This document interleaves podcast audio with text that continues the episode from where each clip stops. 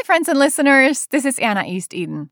You're listening to your home for meaningful and in depth interviews. Hollywood and Beyond with your host, Steven Brittingham.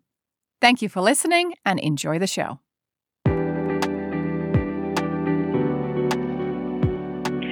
Steven. This is Emily Proctor calling you. Hi, Steven. It's Melissa Anderson calling. Mr. Brittingham, this is Bill Duke. How are you, sir? Steven, this is Patrick Duffy. Welcome to Hollywood and Beyond with Steven Brittingham. Your home for meaningful and in depth interviews. For more guest and show news, please visit the all new website by going to HollywoodBeyond.net. Hi, this is Carrie Mitchum. Welcome to Hollywood and Beyond podcast. You can contact host Steven Brittingham anytime by email. Send your thoughts or feedback to Hollywood and Beyond Show at gmail.com. Steven looks forward to hearing from you soon. And now, here's your host, Steven Brittingham. Hi, friends and listeners. Welcome to your home for meaningful interviews, Hollywood and Beyond podcast. Welcome to another episode, everyone. I am your host, actor and writer Steven Brittingham, coming to you from outside of downtown Cincinnati. I hope this finds all of you doing exceptionally well and getting ready for the summer. Thanks so much for listening. My guest today is actor Dennis Mallen. Dennis has a very interesting artistic journey Perhaps you are finding yourself longing to try a different career path. This is exactly the scenario Dennis found himself in years ago as a CEO of a technology firm, which he vacated to pursue a path in acting and artistic projects. We will find out what Dennis has learned along the way, discuss some of his impressive credits including appearances in Martin Scorsese's masterpiece, The Irishman, 1998's Godzilla, and The Devil's Advocate. My pleasure to have him visiting the podcast today. Welcome to Hollywood and Beyond, Dennis. Nice to have you here. Steven, thank you so much, sir. I'm excited to be here today and uh, just looking forward to it. Thank you for such a great introduction. You are most welcome. It's so nice to be speaking with you as well. Uh, welcome and thanks so much for this wonderful opportunity to learn more about you. I really appreciate it. Oh, my pleasure, sir. My pleasure. Where are you joining me from today, Dennis? So I am in Florida. I live in Central Florida uh, with my fiance, two dogs, two cats, and a uh, African gray parrot named Cleo. Oh, wow. Uh, I'm down in Highlands County. I'm down in Highlands County, and uh, what what I love about it, Steven, it is central to the entire state of Florida. So day to day, I'm either at an airport, flying somewhere. I'm in Orlando. I'm in Tampa. uh, I'm in Miami. So everything is so close, and I'm really right there. You know, but just just having just having a really good time in Florida. I'm glad to hear it. You know, Dennis, my favorite vacation spot in the world, actually, one of my favorite spots, period, is on the Gulf Coast of Florida, uh, between Destin all the way down to uh, Seaside and Seagrove Beach. That that section oh, yeah. is just gorgeous. White sand, mm-hmm. dolphins, it's beautiful. Well, you know, it's it's funny, Steven. Before before I came down here, before I relocated, I, I was living living in New Jersey, New Jersey, great beaches. lived in Manhattan, and um, I always came down here. Went on went on vacation. I went to the West Coast. I went to Marco Island, and I had family over in Boca Raton, so I've got both coasts covered. And I just kind of went back and forth when visiting, visiting, and I'm down here four or five times a year. And I'm down here. It'll be nine years this uh, this August. And um, I said, you know, what am I doing? I can work from anywhere. You know, they, they'll fly me around. They'll do whatever. Uh, the Florida movie scene, there's a lot going on down here. I love the weather. There's no sales tax, et cetera, et cetera. what am I doing? so you know, I really made you know an educated, you know, thoughtful uh, decision before I came down, and I'm just I'm I'm loving it. I, I really am. I'm loving it down here. Cincinnati though is gorgeous too. Cincinnati is a, a beautiful city. It's a beautiful city. It sure is. I had an audition pre-COVID to be a uh, like like a for a PBS show. Uh, it was called Masonic Masterpieces, and the audition was actually in regards to the Cincinnati Masonic Hall, which is historic. So, you know, it, it just it's it's funny how how and where your path will take you. You just never know. You just never know.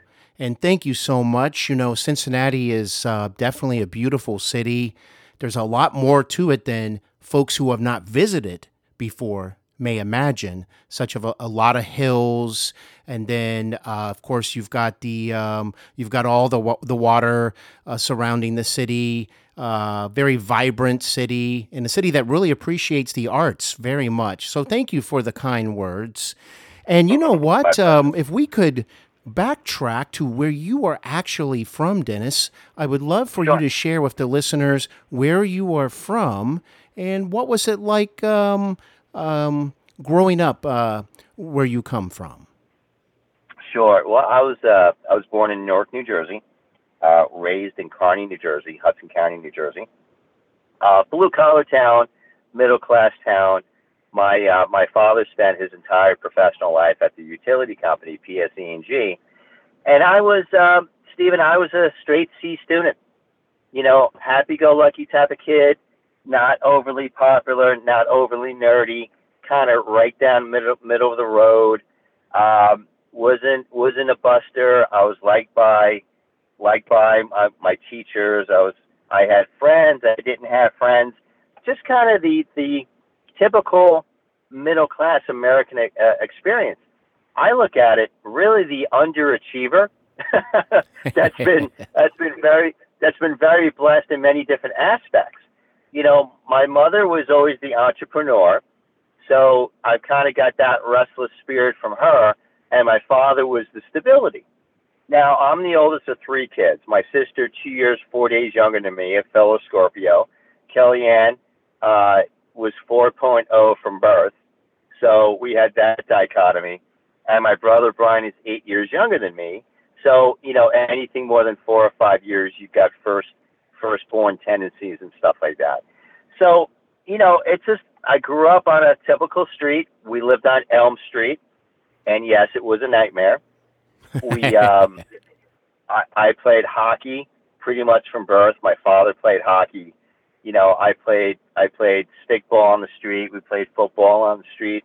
Really had kind of a, a good mix of friends, you know, guys and gals growing up, um, which which you know you, you kind of keep in touch with, and you know the benefits of social media, benefits of Facebook, Instagram, Twitter, whatnot.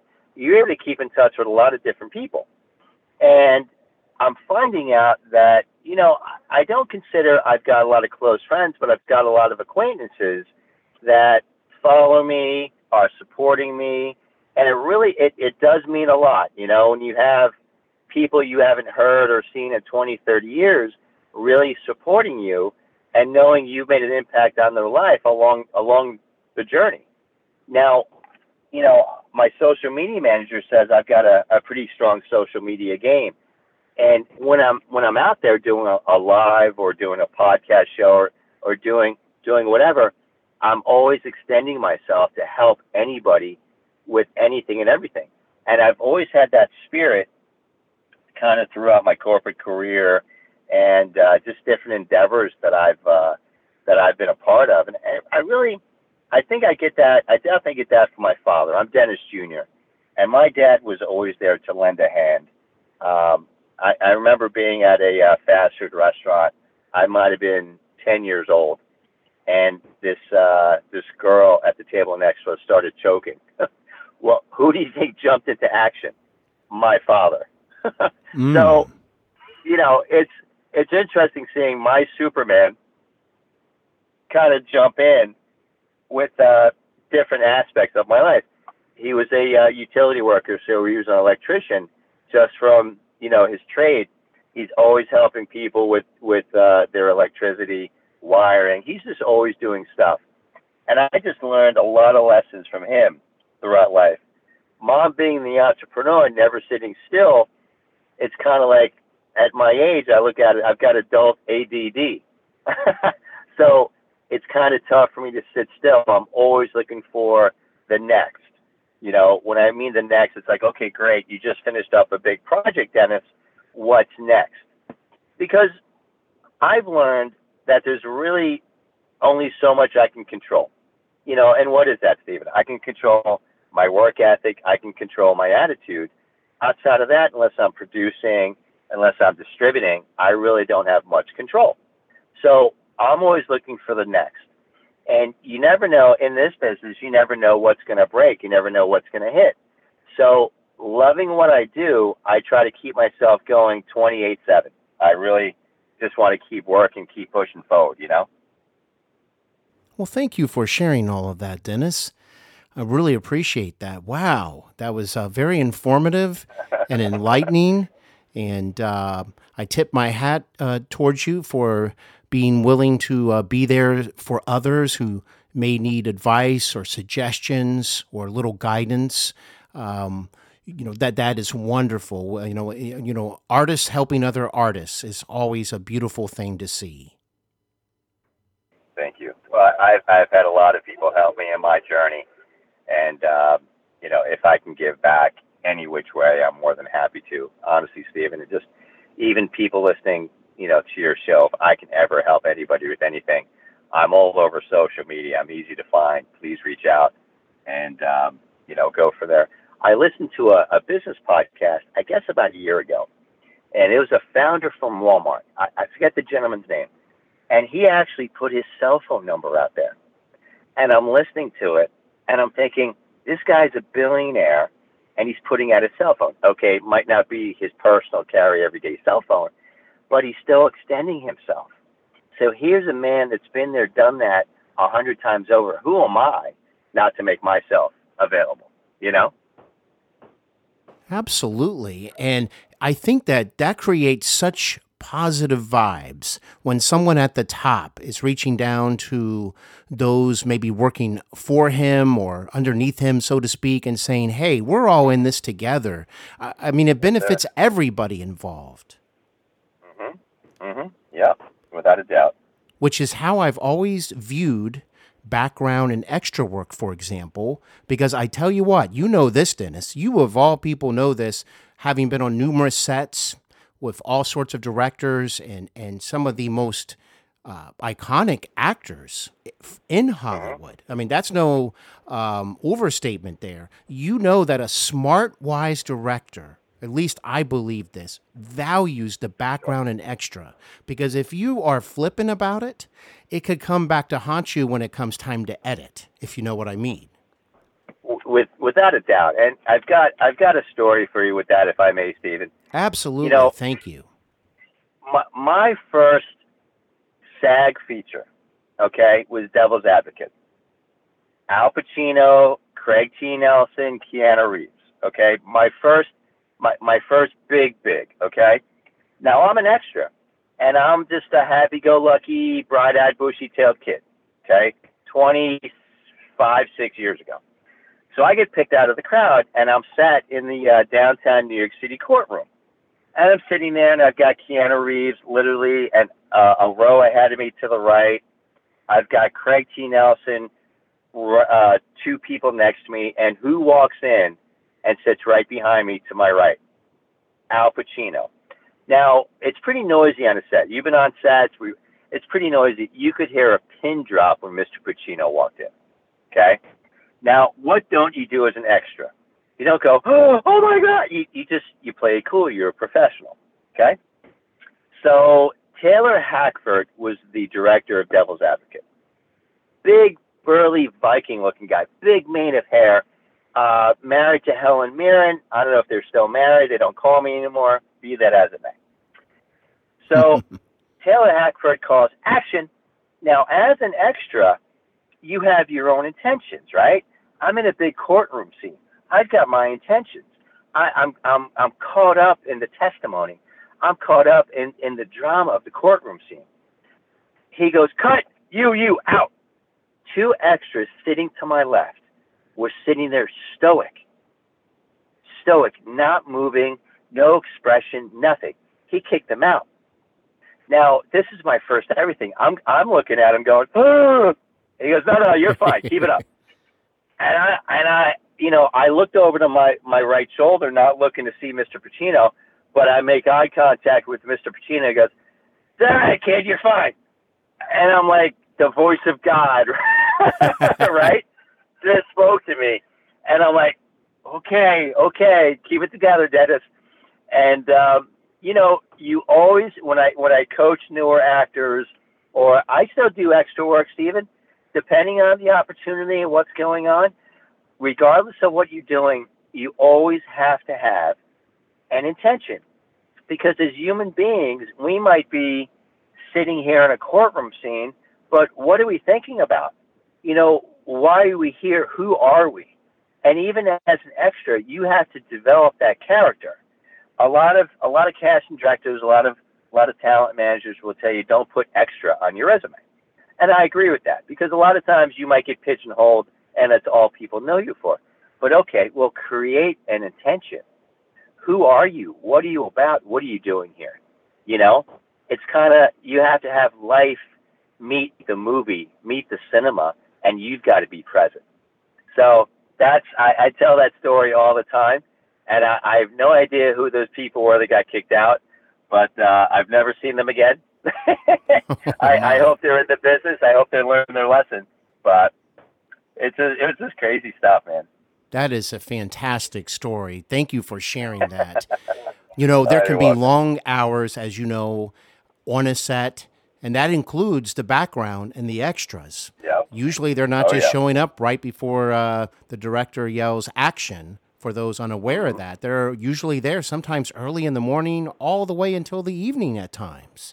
Yeah. And uh, you, you still have to be on your A game, don't you? Though when when six, seven, eight hours go by and it's time to finally shoot, you you've really got to stay focused and and and and still give it everything you got, don't you? You know, you have to you have to have continuity. Okay, so if I'm smiling if, if I'm walking with a, a, a snap in my step, you know, and we started at 6 a.m., I've got to be aware that I did the same thing at 4 p.m., at 8 p.m. And Devil's Advocate, we went into golden time. Now, I'm non union at the time. I don't know left from right. And, and people are going, yeah, golden time. Well, that's double time. And I had no idea what that even meant. So that was just hysterical you know? So you're 100% right. And there's one scene at Devil's Advocate where I thought I was going to get cut. I come out of the courtroom scene. I'm the first one coming out of the back door, and I'm I'm mugging the camera, Steven. I'm walking right into the camera, looking right into the camera, breaking the fourth wall, and I'm thinking this is going to be funny because I ain't going to make it. The editor's going to see it. Who's this nobody? Who's this kid? We're cutting them. I'm in the movie you see me multiple times in the movie. And for about 30 seconds, I'm just walking into the camera. And then Mr. Pacino, Keanu Reeves, Craig Nelson cut in front of me.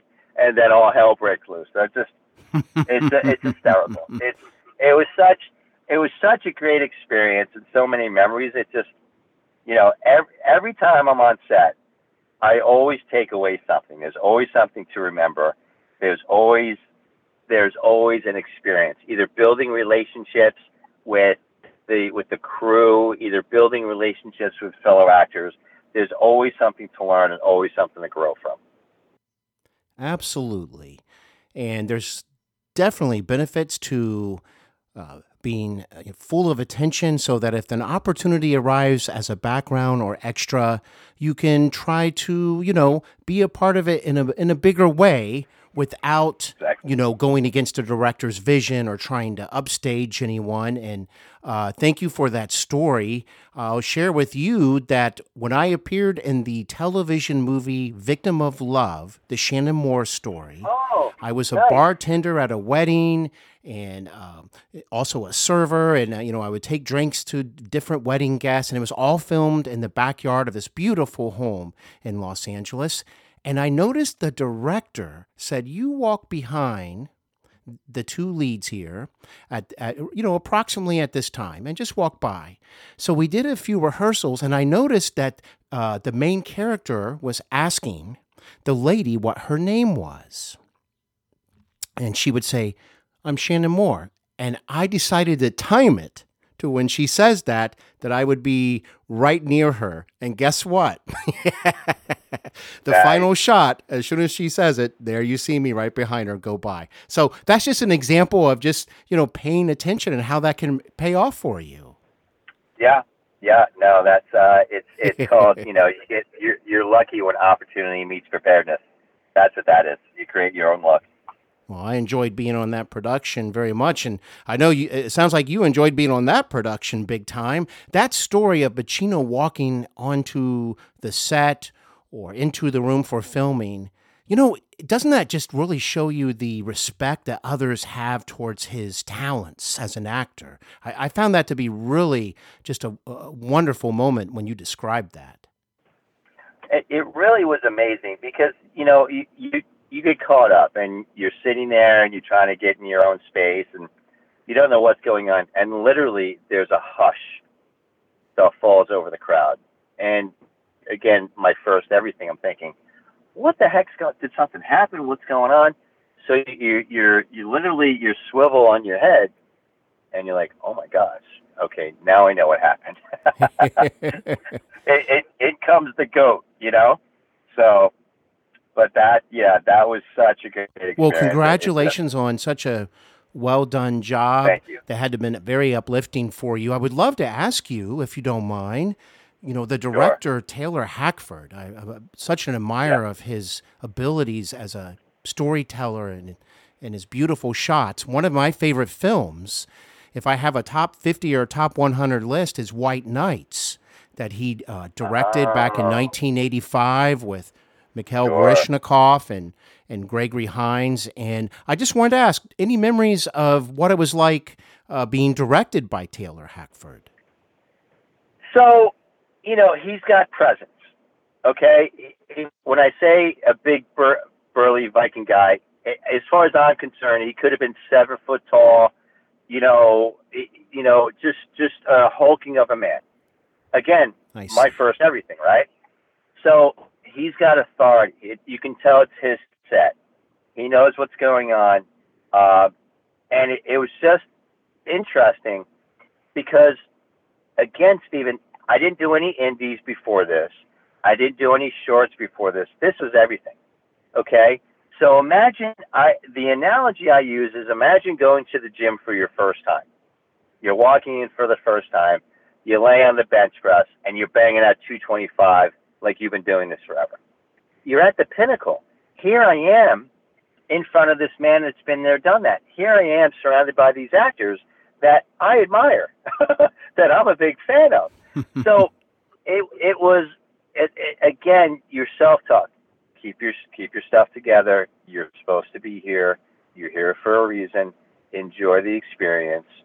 Just take a deep breath, Dennis. Take a deep breath. And that's what I did. And I just stayed in the moment.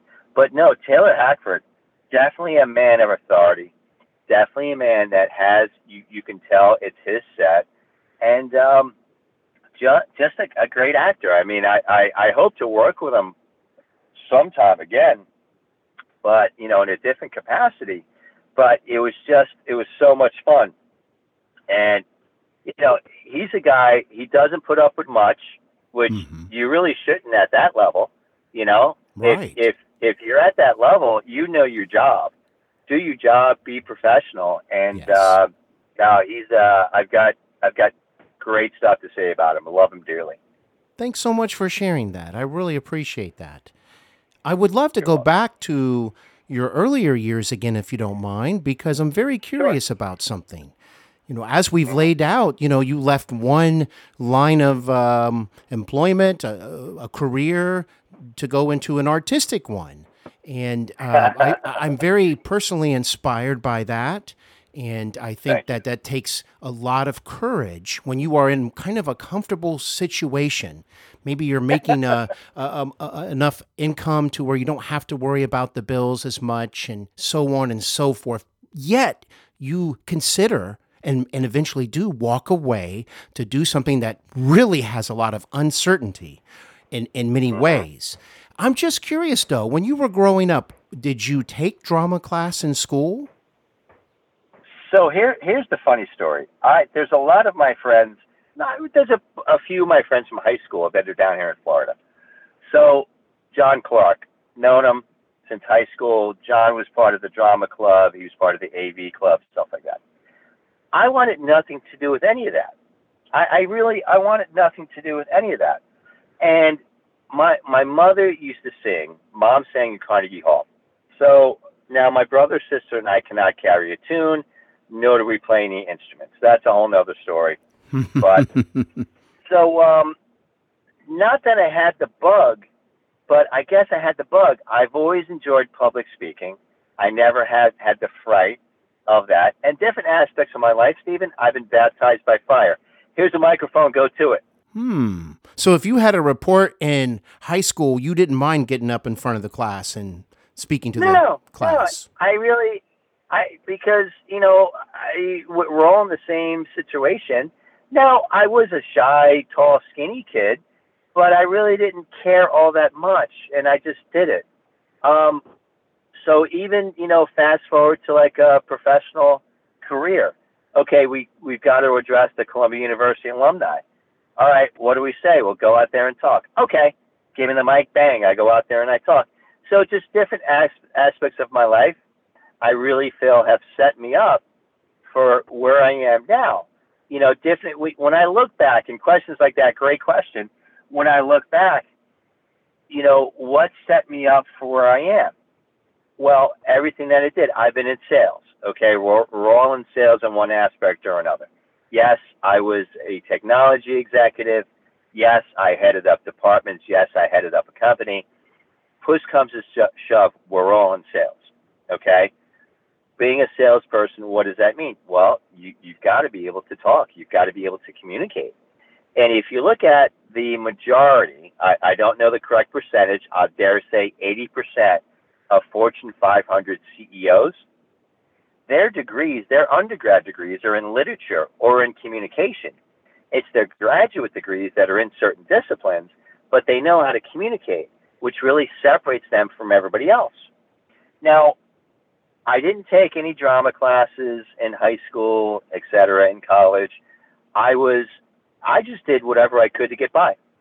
I was that happy-go-lucky kid. I played sports. I wasn't the, you know, overall captain, jock type of guy. Uh, I played ice hockey. I was on the rowing team. I played some some street football. I just had a I just had great experiences. You know, I just had a good time and I, I really came into my own kind of after high school. I really just kind of matured and got into my own. Uh, working in Manhattan at a young age, you need to learn the ways of the world really quick, and and and that's really that's really what I did. I mean, a lot of people tell me I've got enough experience to actually sit down and put together a manuscript, put together a book. Quite frankly, I'd love to do a movie of the town of Kearny, uh, kind of how and what I went through growing up back in the 80s. I'd love to put together a movie and show the teen angst from uh, a middle class, gritty Scotch Irish town. That sounds fascinating. Very interesting. uh, I grew up in the 80s and I can completely connect with so much that you said. Um, now, did cinema, uh, when you look back to that time period, let's sure. say not only a young boy, but a, let's say a teenager, right? Did sure. you ever sure. watch a movie at the theater or at home or a certain show and and kind of just wonder if could that be something I might want to do one day? or was that just kind of like down the road, like you said, like where you know you did other It things really beforehand? down- it was really down the road. I mean, the movies I that see. have really, the movies that have really affected my life. I mean, Dune, 1983, 84, Colin McLaughlin, Mhm. Dino De Laurentiis. Okay, because I, I read all those books and and uh, Denny De, uh, Villeneuve, the 2022 version. Oh my gosh, I've seen it a dozen times. I will give my left pinky or my left anything to be in Dune too. Please, Mr. Villeneuve, I will pay you whatever you need. You can blow me up in the first five seconds. So, Star Wars. Prior to you and I talking, I was watching Mm. the episode, the new episode of Obi Wan Kenobi. Star Wars has affected my life Mm, me too. in so many different in so many different perspectives. Now, now being a technologist at one time and looking at movies, I always thought to myself, okay, technology, um, industrial like magic, George Lucas's technology company, technology has to catch up to his vision, and it really has. You know, with the collaboration with Lucas and Disney, I, I'm just I'm just really thrilled uh, with what's going on. You know, I'm not I'm not the canon type of guy. Well, that's not canon. Now, my son Dennis the third, Dennis is all about canon, and he's he's caught up with the Obi wan series, and he's like, well, that's not right because this that that that. I go I go I love you, man. Just enjoy it. Just relax and enjoy it. so, the movie Dune, the '80s version, they tried to squeeze too much in 90 minutes they tried to squeeze book one, book two, book three in 90 minutes. Denis Villeneuve basically scratched maybe the first hundred pages of book one. You know, wow. so I I like the way, you know, I I read the book, so I understood the '80s version. I know the books. I love what they're doing with it with the new iteration of Dune. So movies like that have really affected my life. I, my my ethnicity, I'm Irish, Italian, Brazilian. Every time I went over my grandparents' house, Christmas, Easter, whatever holiday, guess what movie was playing? The Godfather. So, Godfather One, Godfather Two, you know, you're you're watching this stuff, and it's cinema, but it's also a certain amount of reality. A lot of this stuff really happened. Mhm. So for for me to get caught up, like when I go out and watch a movie, for me to get caught up in a movie, it's rare. Leanne, my fiance, and I, we we just went out. We saw Maverick. Uh, I guess two weeks ago, maybe maybe three weeks ago. I tell you, Steven, I was caught up in this movie. Caught up in this movie. Nine times out of ten, I'm sitting back and I'm analyzing the entire thing. I'm analyzing the actors and saying, yeah, I would have made a different decision. I'm analyzing the, the, the shots. I'm analyzing the entire thing. I'm really not enjoying it. I'm not getting lost in it. Maverick, I was able to get lost in Maverick. Dune, I was able to get lost in Dune. You know, and it just stuff like that impacts your life. It really impacts your life. Now, hindsight being 2020, I, I I love the Mandalorian, and I've had different auditions, and you meet certain people. Now, I had an audition for HBO's House of Dragons. Okay, and when I auditioned for that, I actually did a monologue from the movie Dune. so it's it's kind of you know I'm tying a lot of things together, but there's a lot of opportunity out there, and, and kind of kind of segue. I'm really excited because there's so much, there's so many new streaming channels, and there's something new coming out every day. And if you watch Mhm. what's going on, not everybody is using A-listers every day. Think about it for a second. Game of Thrones, you might have had one or two names, right? Everybody else was relatively brand new. Now, here's here's the thing, and and not it's not about it's not all about the money, but you know we do like to we, we do like to be a thriving artist, not a starving artist. The the the newer actor in Game of Thrones made about five grand an episode. Okay, the named actors made about 20, 25, whatever. After how many seasons, how many episodes?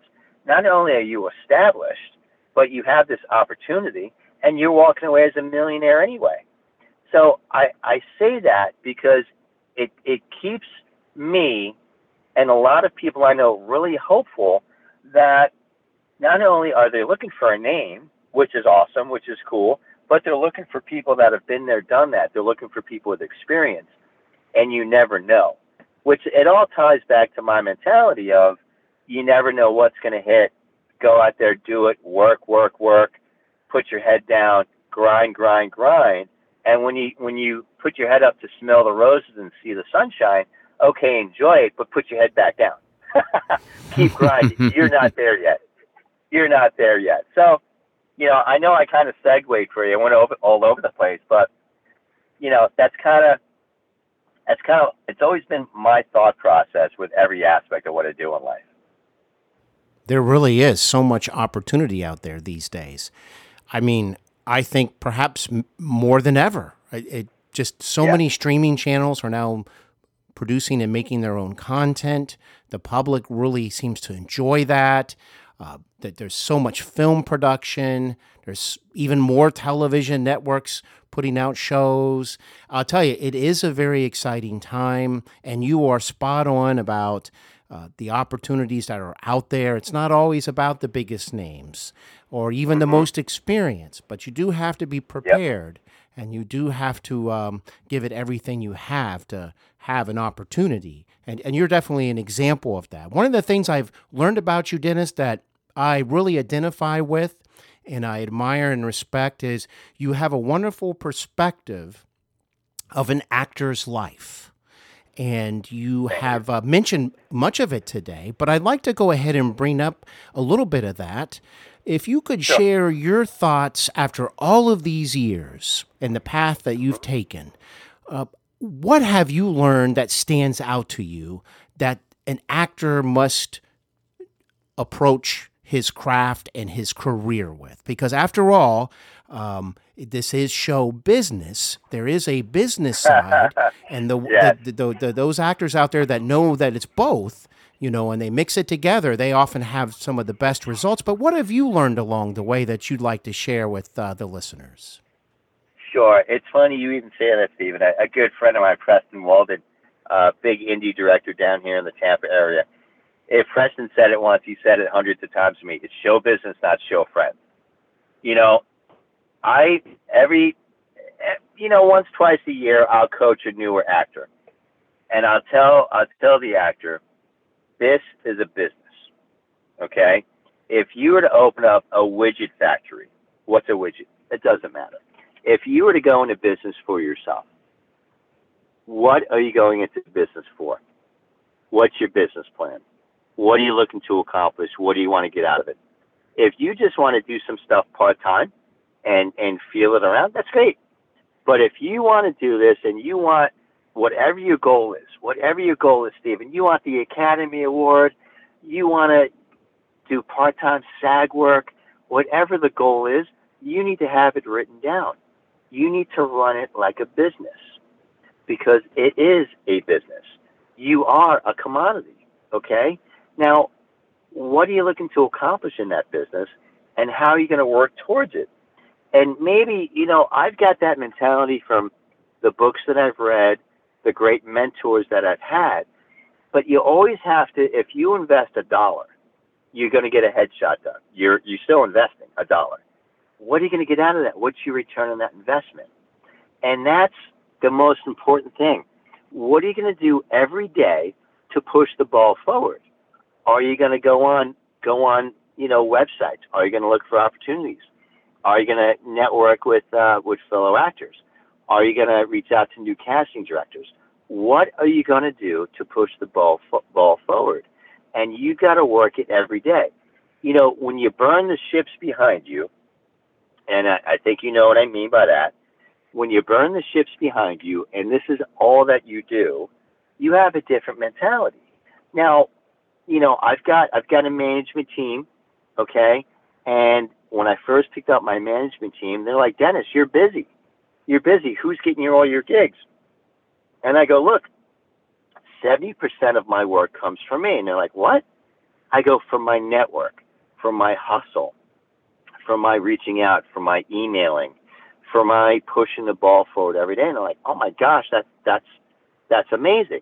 see, I've never been the guy to sit around and wait. Okay? I've always had a sense of urgency because, Steven, my goals are bigger than myself. My goals, if I, it's scary, my goals, okay? But it motivates me, it gets me out of bed every day. It gets me out of bed. It gets me into the gym every day.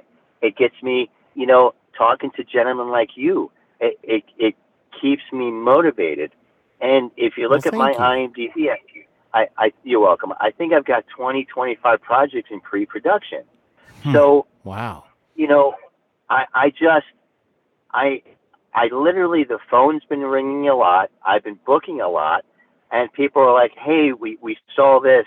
We remember you from last year. We saw you two years ago. Hey, this guy, this guy recommended you." You know, you get to a point where you where you feed it, you feed it, you feed it, you feed it. It's going to manifest, and a lot of people in life stop two feet from gold. They Hmm. stop too early. They they get caught up with rejection. Hmm. You have to get used to the word no. You have to get used to rejection. And if you can't handle that, this is the worst industry for you. You know, when I do auditions, I do a lot of self tape, of course, with COVID and stuff like that. But I've driven all over the world for an audition, okay? Because I'm that hustler. I will run down every fly ball hit my way, Steven. That's me. I don't expect people to do what I do, but I work hard, and apparently I outwork a lot of people. It is what it is. It's in my DNA. So when I do an audition and I put it out there, I purge it from my mind. I forget it and I move on. Okay? I'll do an audition. I had one uh, just last night. We, we did a self taped audition.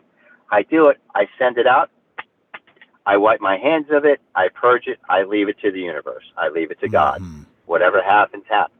Knowing, knowing I'm getting closer, knowing the right people are seeing me, knowing it's part of the process. I go back to the gym. You go to the gym, it's doing the reps. Unless you're, you know, we all want to lose weight. I don't have any weight to lose, thank God. I've never had that issue. But, you know, January 1st, why are all the gyms busy? New Year's resolutions, right? And then by February 1st, they're empty again. Unless you're willing to wake up and be disciplined and do the reps, you're not going to achieve it. The auditions, the self tapes, the driving here, the, the going through the process. It's a matter of going through the reps. That's how you get good. That's the process. That's the universe. It's not something, you know, I didn't put together this magical formula. What, what do they say? It takes 10,000 hours to master something? Okay, terrific. Just because you mastered something doesn't mean everything's gonna gonna gonna fall right in front of you. You still have to do what you have to do, and, and that's what I tell. And- that's I'm you know I'm taking a, a, a long taking on a long ride, but that's what I tell people. I uh, I got a call from a really a grammar school buddy of mine. His daughter graduated from NYU Tisch, and he said, you know, would you talk to her? Would you would you coach her? Sure, I'll help anybody, Steven. I'll help anybody. And I, I basically explained, explained to her, here's the process. You graduated from a great school. Here's the thing. Now you got to go to the gym. Now you got to start working out. Now you got to go on the auditions. Now you got to do this. Now you got to do that. My mentor, now I'm a Freemason. My mentor, he's a Mason, Jim Demonic.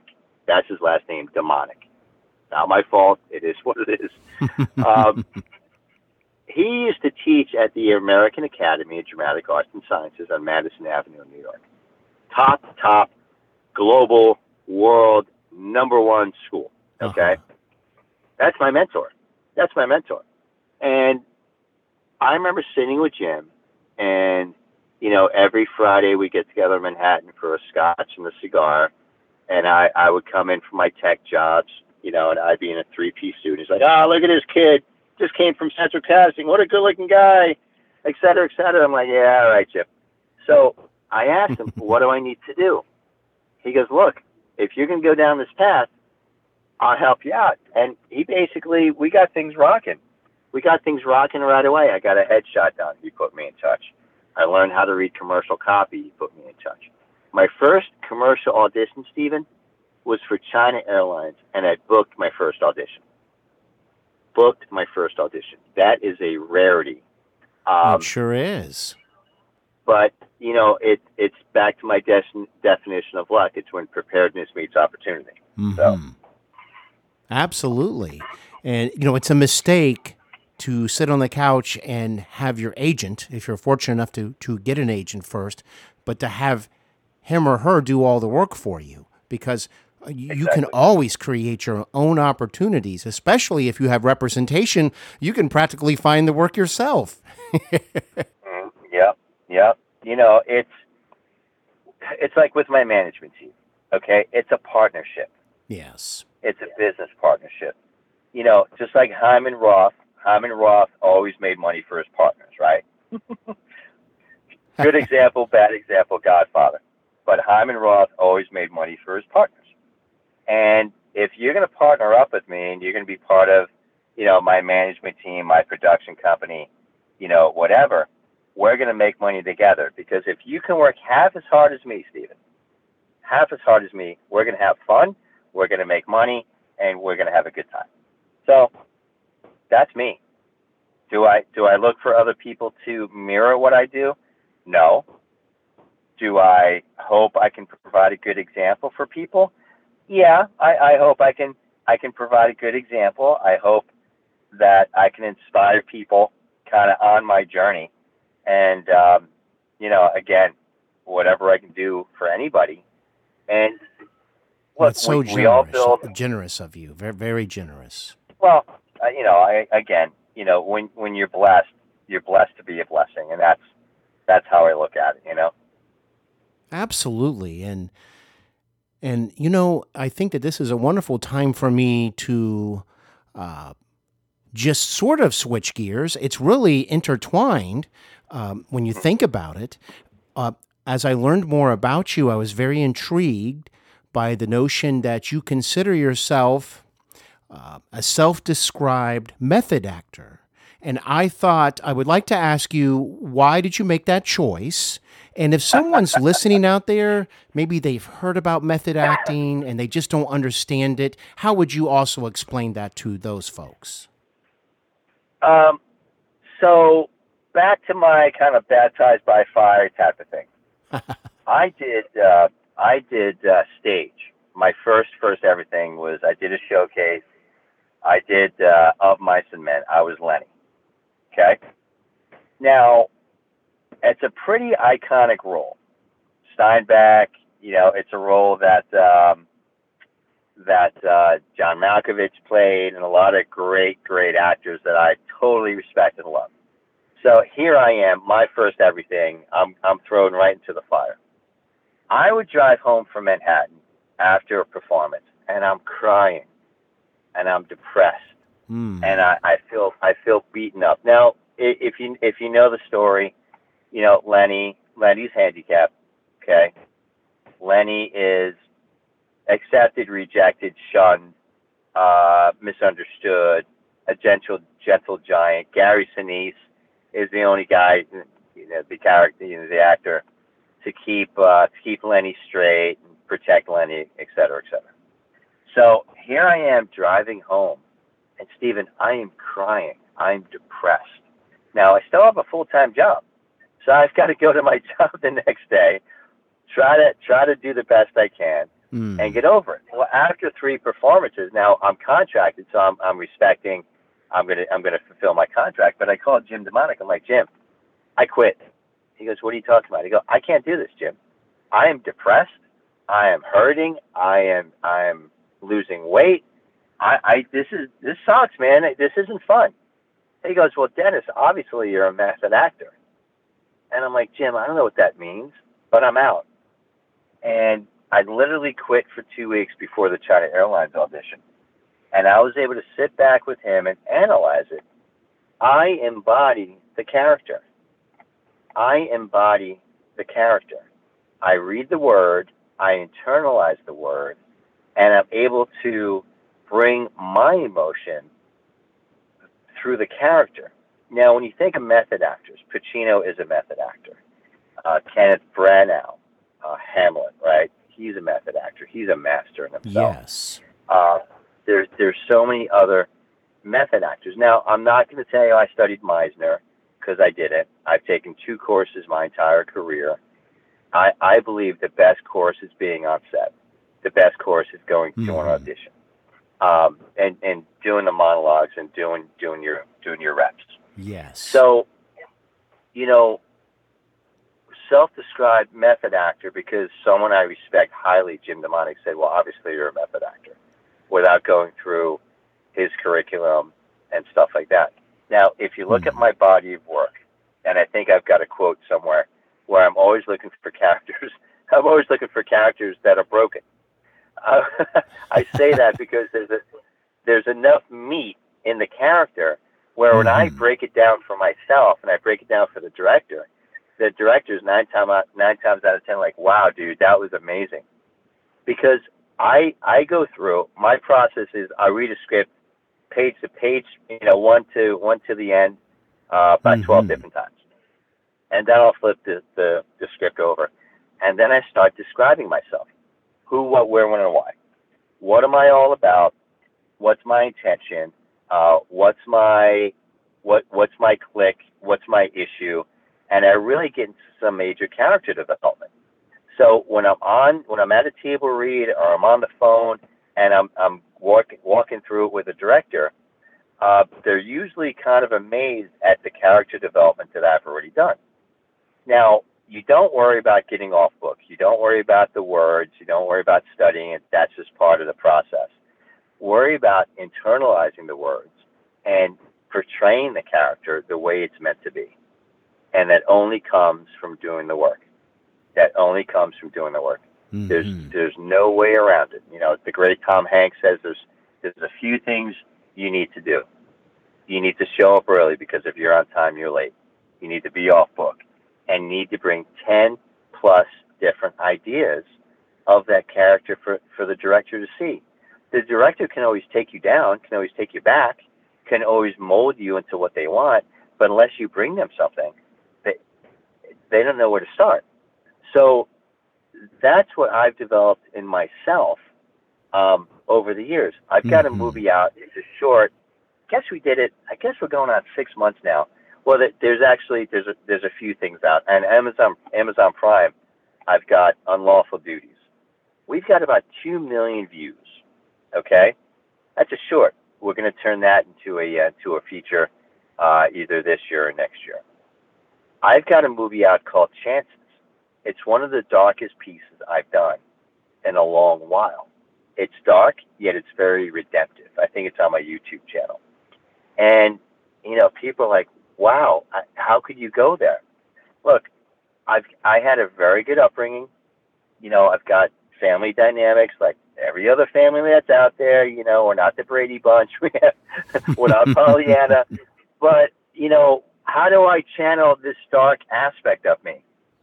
I don't know, man, but I can go there. And Mhm. it takes me a while to get out of it. When you think of when you think of method actors, Philip Seymour Hoffman, rest in peace. Robin Williams, rest in peace. Heath Heath Ledger, rest in peace. Right? Yes. I I I'm not a big drinker. Leanne and I are going out for dinner tomorrow night. We'll have a bottle of red. I like a scotch every now and again. My vice is the gym.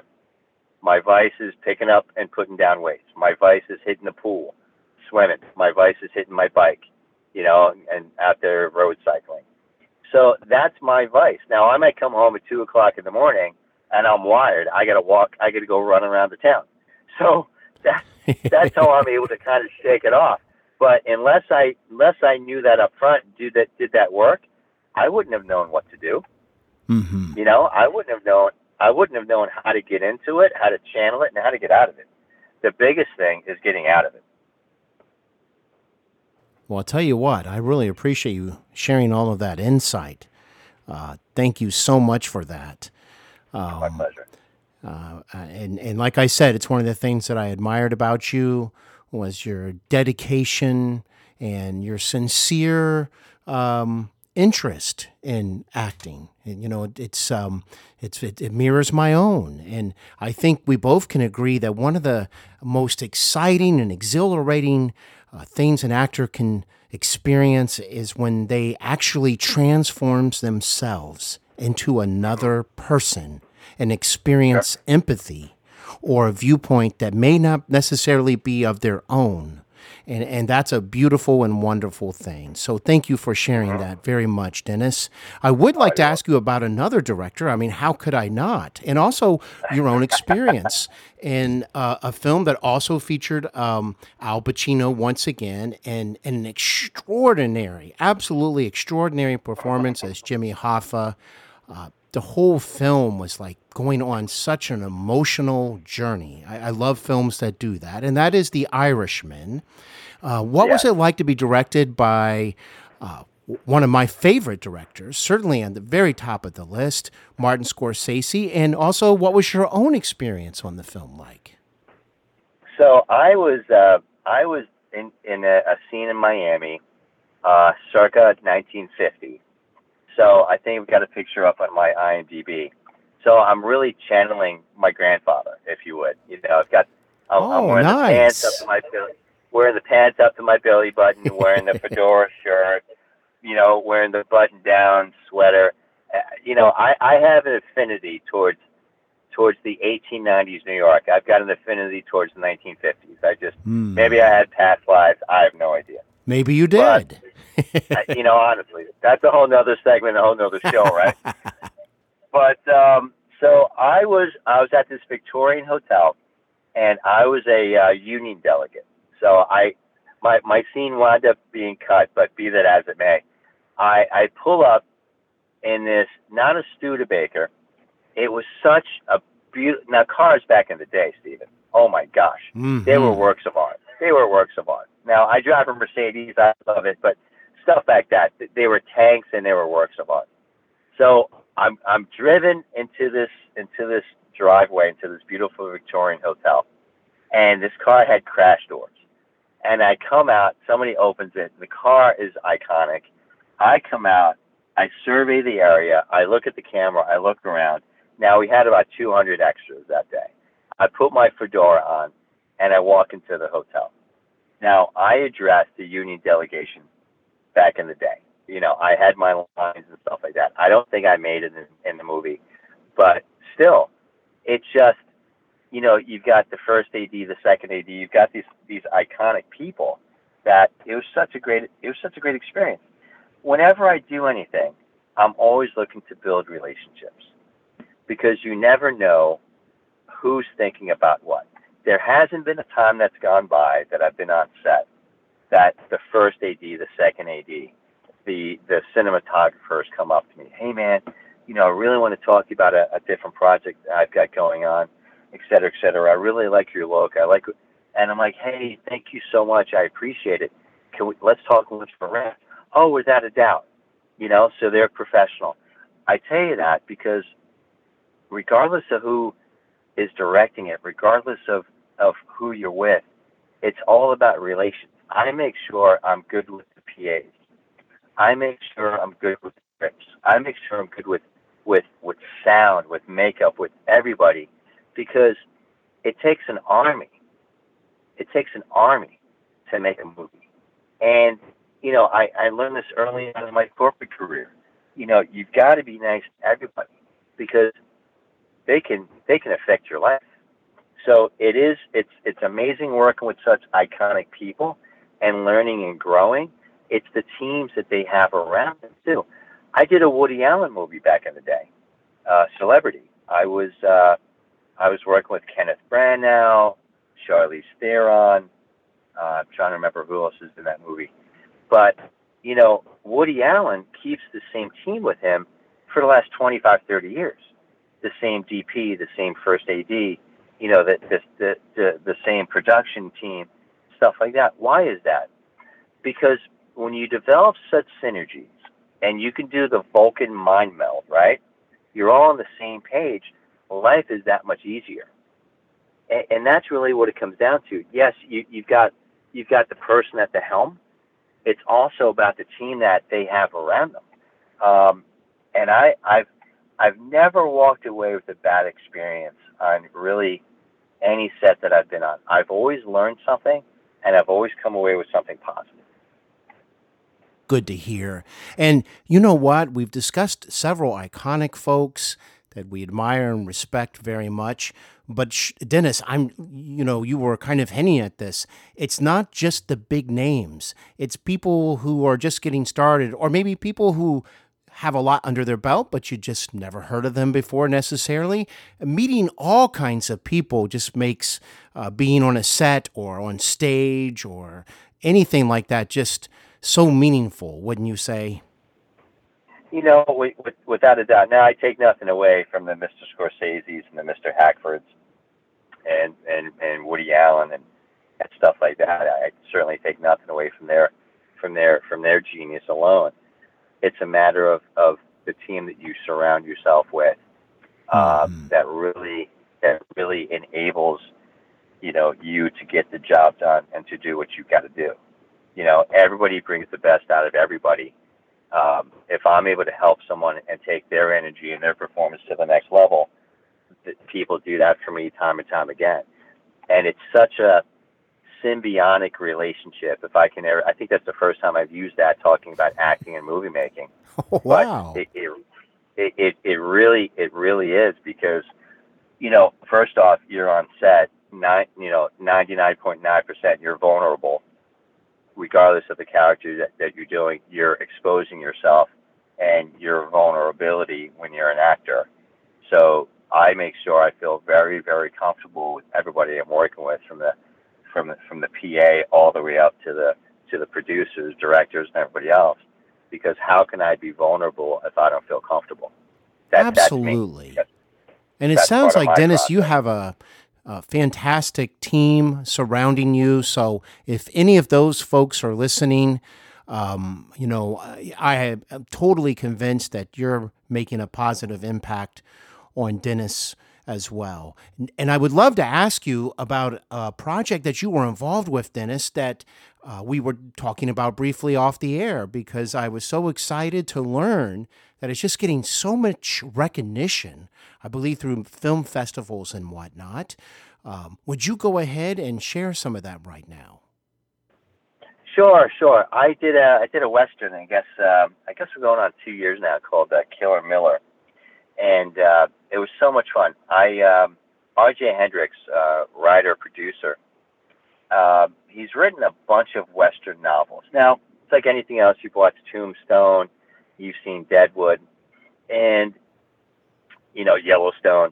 Mm-hmm. When do you have an opportunity? So I remember getting the script, and I'm reading the script, and and I told him, I go, I don't know if this was Blade Runner, 2052 or if this like this is like Tombstone 1892. But hmm. he he liked he liked the timbre in my voice. He liked how I delivered the lines. He liked my look. Now, I grew my hair out. It took me about a year to grow it. It was down to my shoulders. I'm I'm Irish, Italian, Brazilian, so the beard took all of two weeks. Um, so I I was able to to get there. Now RJ calls me up and goes, "You know how to ride a horse, right?" Yes, sir. Yes, I do. I know how to ride a horse. When do you need me on set? Ah, oh, we're going to do this in about six months. Thank you, God. Okay, so now I'm going to go learn how to ride a horse. And it, I, I yeah, what if he would have said tomorrow morning at 7 a.m.? I fake it, fake it to make it, man. Now, if he would have said, if he would have said, I need you to skydive tomorrow, I would have said, "Hey, man, I'm booked. I'm booked for the next uh, three months. You know, uh, I'm uh, really yeah. booked up. Sorry." That might you know, be one exception. But uh, uh, you know, but uh, I was able to get that done, and I just had so much fun. You know, yeah. we the movie RJ submitted it to a ton of different film festivals. At last count, I think we won seven best films. I was able to garner three best actors we started in Europe. We went all through Europe, and then we came across the states. And uh, I'm not sure where it is right now. I've kind of lost count. Um, but it was just such a great experience. He wants to make a few more. And uh, I told him, I go, look, I'm committed. You want me to be your Killer Miller? Uh, I'm committed to you and whatever you need, whatever you need me to do. So that's kind of where that is Wow. right now. And uh, again, we had such a great crew. Yeah. I had such a great horse, and it was just so much fun, man. It just Well, congratulations on all that positive Thank you. feedback. Thank you, thank you. That it means a lot. It means a lot when you're, you know, again, I do something, I move on from it, and it means a lot when people truly, truly enjoy it. You know, it really does. Well, sure thing. Well, Dennis, I have to tell you that I've enjoyed every moment speaking with you. I, just uh, really hope that you will come back and visit me because I feel like there's uh, much more we can discuss and all sorts Sure. of topics and uh, just keep learning more about your career. Um, I would like to uh, ask you uh, if you'd like to go ahead and let folks know how they could uh, find you on in the social media world out there. Yeah, I'm uh, I'm on every aspect. I'm on Facebook. I'm on Instagram. Uh, I'm on Twitter. I'm new to TikTok. Please, I, I definitely I, I'm new to TikTok. My social media manager says I need to build that. Wow. know, well, you I'm beat on me on Twitter. that one, but I have been thinking about it. I, I- you know, I because I because I'm posting every day anyway. He's like, dude, you might as well just do it over there too. You know, please look for me, Dennis Mallen, M A L L E N, um, Instagram. It's Dennis Mallen, I T S Dennis Mallen, Twitter Dennis Mallen, TikTok. It's Dennis Mallen, and uh, again, Steven, as I said from the onset, if I can help anybody with anything, anything at all, I'll be more than happy to. Just reach out to me, and I promise I'll, I'll get back to you and do the best I can to help you, help everybody out. No, thank you, Dennis. Uh, that, that is just wonderful. And um, I think that's, like I mentioned before, very generous. I, and I'd like to conclude by uh, a thought, so to speak, or, you know, a perspective uh, is I heard you once discuss, and I think actually several times, so I thought it was kind of an ongoing theme with you, that, that you are in one way or another enjoying the ride. Uh, yes, we discussed uh, uh, uh, all of the responsibilities and challenges and obstacles of, of being an actor or pretty much anything in life, so to speak. But when it comes to acting, you know, there's a lot to, uh, uh, um, you know, to, to be involved with and so to speak. But but it's also important to also, you know, enjoy the ride, isn't it? You know, the great Tom Hanks did a roundtable uh, with a bunch of actors. I think it's up on YouTube. And his theme was "This too shall pass," and and he basically said, "Hey, you think you're riding high? You think the world's falling in place for you? Guess what? This too shall pass." He goes, "You think the world? You think the world's crashing around you? The walls are caving in. Guess what? This too shall pass." So, if someone at that level of that caliber yes. is that grounded, is that grounded? Who am I not to be? So, yes. If things go you know. wrong or not the way we planned, you know, that is a great uh, way to look at things because guess what? You know what? It's okay. Just pick yourself up. Tomorrow's another day. It, it- it's going to be all right. Just keep moving forward. Yeah. I, I said something about a month ago. I, I think I did I did a live, and um, I lost. Like I was ta- I was uh, I was casting something, and then at the last minute I was I was dropped, and I was like, oh, well that kind of hurts because I was excited and I was looking forward to it, but you know I had my my five second pity party, and then the same day I got cast in two other things. So. There you go. never get never get too high, never get too low. It's not as good as it looks. It's not as bad as it seems. This too shall pass. Absolutely. Well, Dennis, this has been so much fun and informative. Thank you for your time, and um, I hope you enjoyed being a guest here on Hollywood and Beyond because I enjoyed uh, having you on as my special guest today. well, Steven, it, it's it's been my pleasure, and I, I appreciate your time. And you know, I hope I didn't drone on too too long with things, but I, I appreciate it. You know, if I can ever help you with anything, or you know, be a guest again or a guest on anyone's show, I'll be more than happy to. And if I can help you with anything, sir, please feel free to just reach out. We'll uh, I'll help you from there. We'll go from there. You know. Hollywood and Beyond podcast is produced, edited, and hosted by Steven Brittingham. Thank you for listening.